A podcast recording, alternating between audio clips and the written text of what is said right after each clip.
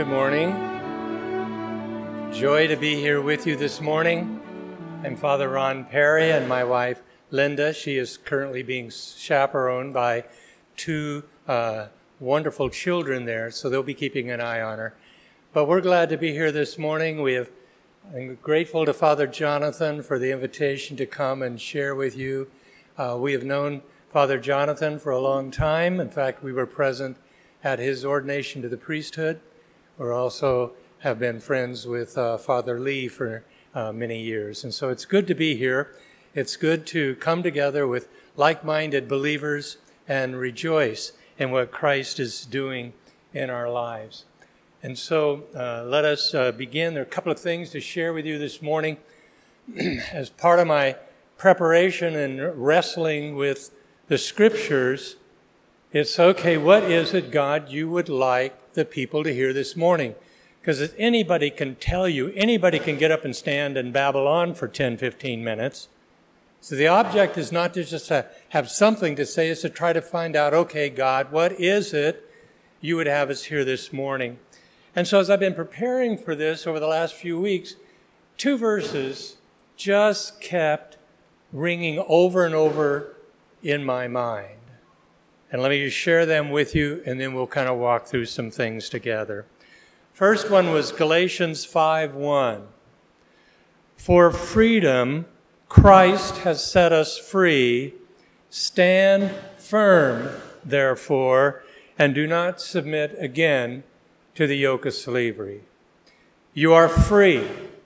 Stand firm. The second is from our gospel lesson Luke 9, verse 51. When the days drew near for Jesus to be taken up, he set his face to go to Jerusalem. He set his face to go to Jerusalem. Out of this, I'm hearing a couple of things. We'll look through them and see. First, to stand firm in Christ and keep your eyes on Him. Or as the sermon heading I saw, we, Linda and I saw the other day when we were out visiting some people, drove by a church, and the sermon at that church for today is going to be Today is not the day to throw in the towel. And you know what? I thought that dog will hunt. That'll be a good one. Today is not the day to throw in the towel. So let's look at this. What is it that the Holy Spirit has for us this morning. Now, I'm not going to ask you to raise your hands and share because Father Jonathan is right here. Uh, he'll take notes. But without raising your hands, how many of you read the article that he posted probably 10 days ago on ordinary time? Okay, I'm seeing, I saw three heads nod. Okay. Good article. If you haven't read it, go read it. He had some good things to say about this ordinary time. Of course, one of the things, main things, see, when we talk about ordinary time, we're talking about in liturgical calendar ways we talk about the different seasons and this long season from Pentecost to Advent, this long green season called ordinary times for certain reasons, and I'll let you go look that up. But as he said, it's not meant to be as just run of the mill. It's not just, okay, okay, now what? No. So let me read some things that he wrote because I think it fits well into what the Lord would want us to hear this morning. He says, This season, this ordinary season, plays an important, even vital role in our life as Christians and our life together as the church. At Pentecost, the Holy Spirit empowers us as God's people sending us out to proclaim the good news and drawing us in as members of Christ's own body. On Trinity Sunday, we see fully what that membership means participation in the very life and love of the triune God. Ordinary time is where that proclamation and participation happens. In light of that, I want to challenge our thinking this morning. And I want you to consider looking at today differently. And what I want to call today, I want to call today as day one after the day of Pentecost. It's day one. I know some of you are thinking, okay, Father Jonathan, you're going to talk to this guy. Obviously, he doesn't know that uh, 21 days ago we celebrated Pentecost here. Or for those of you who are math nerds, and you might want to remind me that it was 700 and some odd thousand days ago that the day of Pentecost happened in the book of Acts. But I want to challenge your thinking this morning. Pentecost isn't something that happened 21 days ago. It was yesterday. Today is day one. Jeff Bezos, founder and retired CEO of Amazon, coined a phrase early on in the company culture that still persists to this day. 20 some years after that experience, he says, It's still day one. In fact, the building there at Seattle, Amazon building at Seattle, is named what? Day one. Bezos said there can be no day two thinking in this organization. I don't think there needs to be day two, day three, day 21 thinking when it comes to the operating and work of the Holy Spirit in our lives. It has, must always be day one. How many of you are familiar with the Walk to Emmaus or Cursillo or any of those renewal movements? You come together in a retreat like setting. You spend three days in times of worship and devotion and drawing you into a deeper walk with Christ. At the end of the three days, you go home, you've met people, and then some point down the road, they say, Hey, let's get back together again and let's encourage one another. And do you know what they call that day when the group comes back? The fourth day. Well, it's obviously been more than four days since they gathered, but it was intentionally called the fourth day to, to draw them right back to that moment when they gathered together there and they had those times of great intimacy with Christ. And thinking about it in terms of how the church has laid out our calendar, why do we not, well, sure how I'll phrase this, why don't we count Sundays as in those days of 40 days when we're doing the days for Lent? why don't we count Lent, I mean, Sundays as Lent days? What is it that we celebrate every Sunday? We're going to need to have some conversation. Do we not gather every Sunday to celebrate the resurrection of Jesus Christ? Isn't every Sunday Easter? Every Sunday is Easter. And I thought how wonderful the church understood how we think. Something gets so far in the past, we don't remember it anymore. And as I'm getting older, I, I understand what they're talking about. But we celebrate his resurrection every Sunday to bring that back into focus. And we go out into the world with that deeply implanted in our minds again of who we are in Christ. And that's what I want us to think about this morning. And I believe we need to maintain day one thinking when it comes to the ministry and work of the Holy Spirit. Time acts like geographical distance. In time, it becomes simply doctrine and no longer experience. It lacks intimacy, it lacks power. A few weeks ago, Linda and I were going to our local HEB to get some uh, balloons and stuff for our granddaughter, Miss Kate, who's going to be who was turning 11 that day. And needless to say, we walked out with some balloons about my size jammed them into the car to take them there. But as we were going in there shopping, I noticed a young man walk in and he had a t shirt. Across the top, it said, Under the Influence. And I thought, well, I don't know. I'm not so sure. I'm not so sure I want to go over there and read the rest of the shirt. Well, I didn't. But Linda and I were talking about it later because she went over and read. She was curious. What is he under the influence? Under the influence of the Holy Spirit. I thought, yes, we ought to get those t shirts and make them available to everybody. So when you come to church and you go home, I'm under the influence of the Holy Spirit. But you see, that's day one living. That's day one living under the influence of the Holy Spirit. Let's look at that first thing on standing firm. Standing firm in Christ, as Paul lays it out there in our reading from Galatians this morning. He writes, For freedom Christ has set us free. Stand firm and do not submit again to a yoke of slavery. I've been redeemed by the blood of the Lamb. I have been set free. Jesus Christ is my Lord and my Savior. I am no longer under the dominion of sin. Amen? Have you been set free? Have you been redeemed by the Lamb? It's okay to answer. It's okay. I taught school for a long years. I'm used to that. It's okay. Yes. That's who you are now because of what's happened. Jesus Christ gave his life for you, conquered death, so that we will never have to die. So, why does Paul tell us to stand firm in our freedom from Christ? What's his concern? His concern is when we get so far removed from the event, we forget what's happened, we forget who we are in Christ, and the danger is we start drifting back, and before we know it, the yoke of slavery is on us again.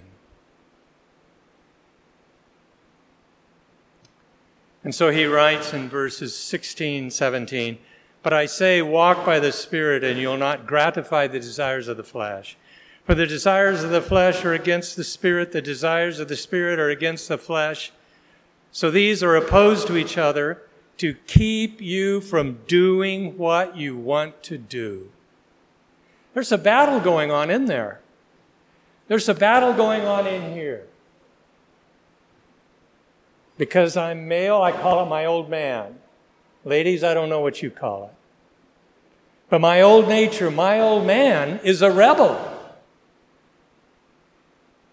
My old man wants to do what I want to do. And we live in a culture, my old man, when my, my old man loves this culture we're in. Because our culture keeps telling me it's all about me. And my old man, my old nature says, That's right. That's right. It's all about you.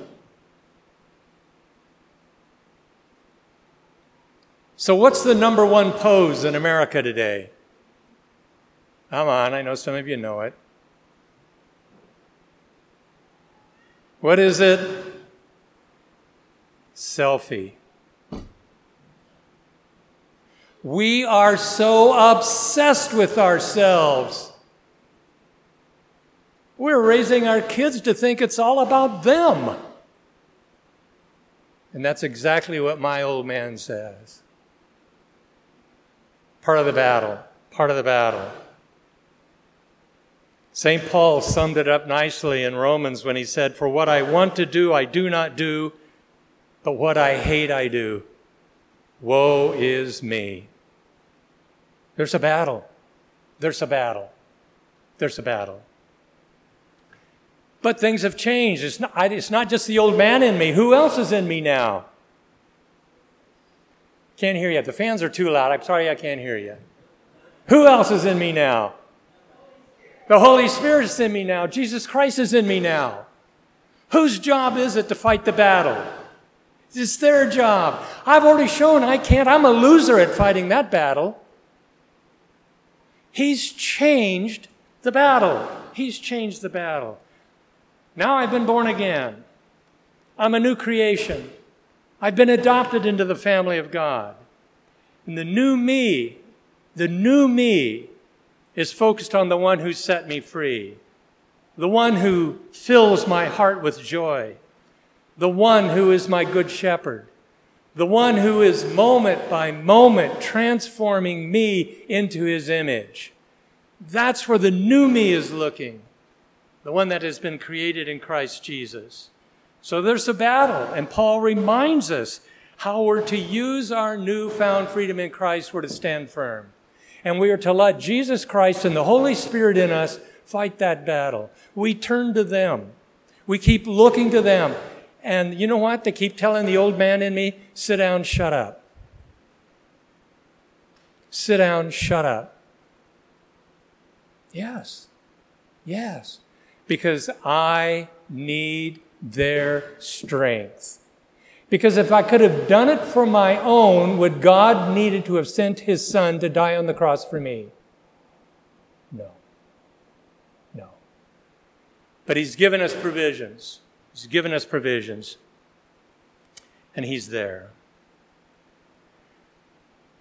Verse 13 For you were called to freedom, brothers and sisters. Only do not use your freedom as an opportunity for the flesh, but through love serve one another. For the whole law is filled with one word. You shall love your neighbor as yourself. As the late uh, John Stott, wonderful Anglican theologian, summed it up this way. Authentic freedom is not freedom to indulge our fallen nature, but to control it.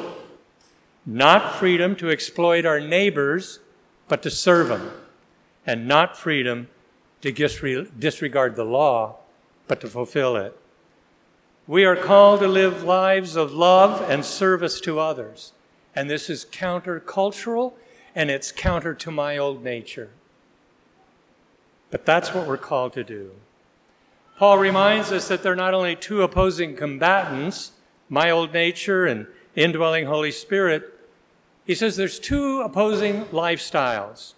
Verse 19 Now the works of the flesh are evident sexual immorality, impurity, sensuality, idolatry, sorcery, enmity, strife, jealousy, fits of anger, rivalries, dissensions, and divisions, envy, drunkenness, orgies, and things like this.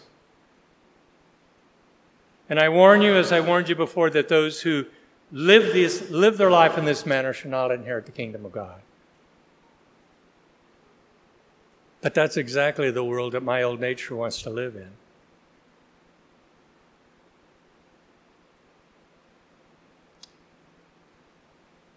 Paul names these 15 lifestyles that are characteristic of our sinful nature. If we look at that list, we'll see that in so many ways, they characterize the culture we live in. We live in a culture rejecting God, rejecting truth, choosing to want to live in a culture where they get to live out everything their flesh wants to do, and that it's okay. And you can't tell me that it's not, because if you do, it's going to hurt my feelings. They think they're free, but actually they're what? Slaves. They are slaves to sin. And what do they need? I'm can't hear you. What's the answer? Jesus. And where are they going to see Jesus? Oh, don't get shy. Come on, come on. don't look at them. Don't look at them. They're scaring them. Where do they need to look and see Jesus? Where is He? He's in you. He's in you. What day is this?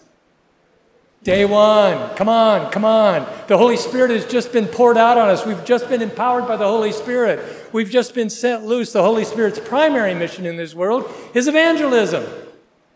He prepares the way. He sets them. See, that's the whole problem. We got this thing backwards. We think, oh man, I got to think of what I'm going to say when I meet that stranger on the corner. Excuse me, it's not about you, it's about him. The Holy Spirit's already been working on that. And when you get there, what's the Lord going to tell you? He'll tell you what to say and what to do. He's been preparing that person to see the Christ in you.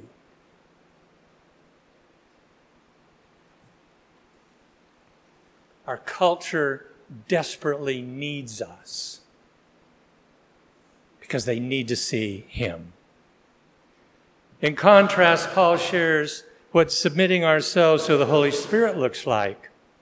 In our relationship with God, it's love, joy, peace. And in our relationship with others, it's patience, kindness, goodness, faithfulness, gentleness, and self control. And he said there's no law there.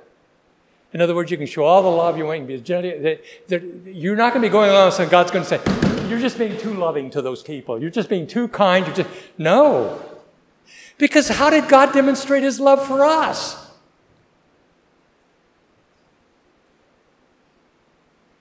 He, he gave himself for us. Yes. For God so loved the world, what? He gave his only begotten Son. Yes. Yes. How much does God love you? Boy, can't measure it, can we? No, no. So there's no law on that. He also says there's two opposing attitudes. Verse 24 and 25, he said, And those who belong to Christ Jesus have crucified the flesh with its passions and desires. If we live by the Spirit, let us also keep in step with the Spirit. Let us live under the influence of the Holy Spirit. We have crucified the old man, and we just have to stop going back there. We have crucified him. I don't need to keep revisiting that place. I move on. I move on. And Paul also then says, verse 26, let us not become conceited, provoking one another, envying one another. He said, Don't get so high and mighty thinking you're so holy and everything else. You start letting your whole nature act out in your relationship with others. No, walk in humility. Don't do the other. Secondly, first, stand firm. Stand firm in the freedom that Christ has given you. And secondly, keep your eyes on Jesus. Verse 51, chapter 9 of Luke this morning. When the days drew near for Jesus to be taken up, he set his face to go to Jerusalem. He set his face to go to Jerusalem. The message puts the verse this way When it came close to the time for his ascension, he gathered up his courage and steeled himself for the journey to Jerusalem. Did Jesus know there were tough days coming? Yes. Yes. Is he going to run away from it? No. He's going to set his face to do what God was calling him to do. So we not only stand firm in our freedom, but we have to set our focus we have to set everything on Him and be willing to do, be willing to go wherever He would send us. So, where is my focus? Questions I've been asking myself now for several weeks. Where is my focus? On what or on whom have I set my face?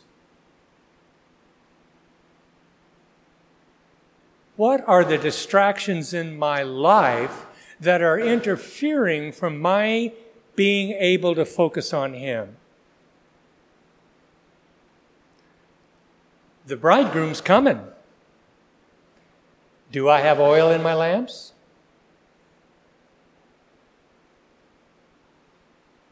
Am I available to the Holy Spirit? How might the Holy Spirit want to use me today.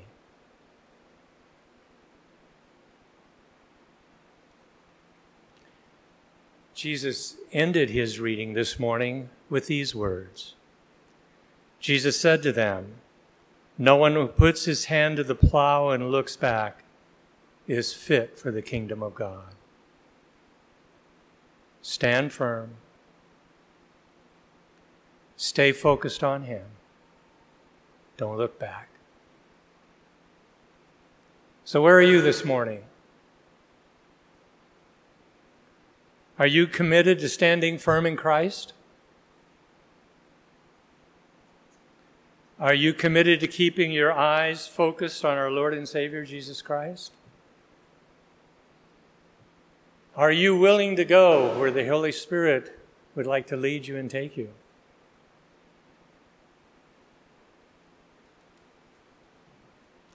I also read what uh, Bishop Ackerman wrote to you, expressing how proud he was of the decisions you were making. And in reading that, I knew I could probably get away with what I'm going to do next. I've already cleared it with the boss. Because I taught school for a long time, I'm used to having quizzes. And of course, the kids would all moan and groan. I'd say, well, it's, it's a learning experience, that's all. So I'm going to ask you seven questions. And I want you to answer them. They're yes or no. Now, the fans are loud. I'm going to have a hard time hearing you. I got to tell you, at the first service this morning, there was one little boy sitting back there, and I heard his answer more than once. I think we could learn from the children. So, kids, you do, you do this too. And the books, the questions are out of the prayer book, so they're safe. They've been screened by higher authorities.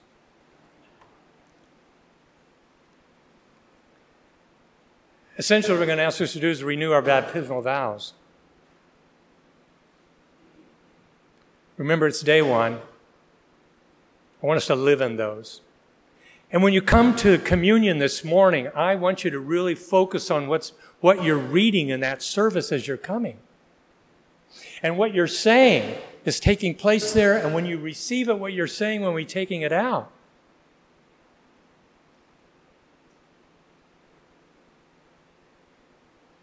Because as you come to the rail this morning, you're coming to receive Christ. You're going to consume him. And then you're going to do what with him? Take him out into the world. He does not get left up here. You're taking him out. Exactly what we've been talking about this morning. Okay, you ready for the test? Uh, quiz, sorry.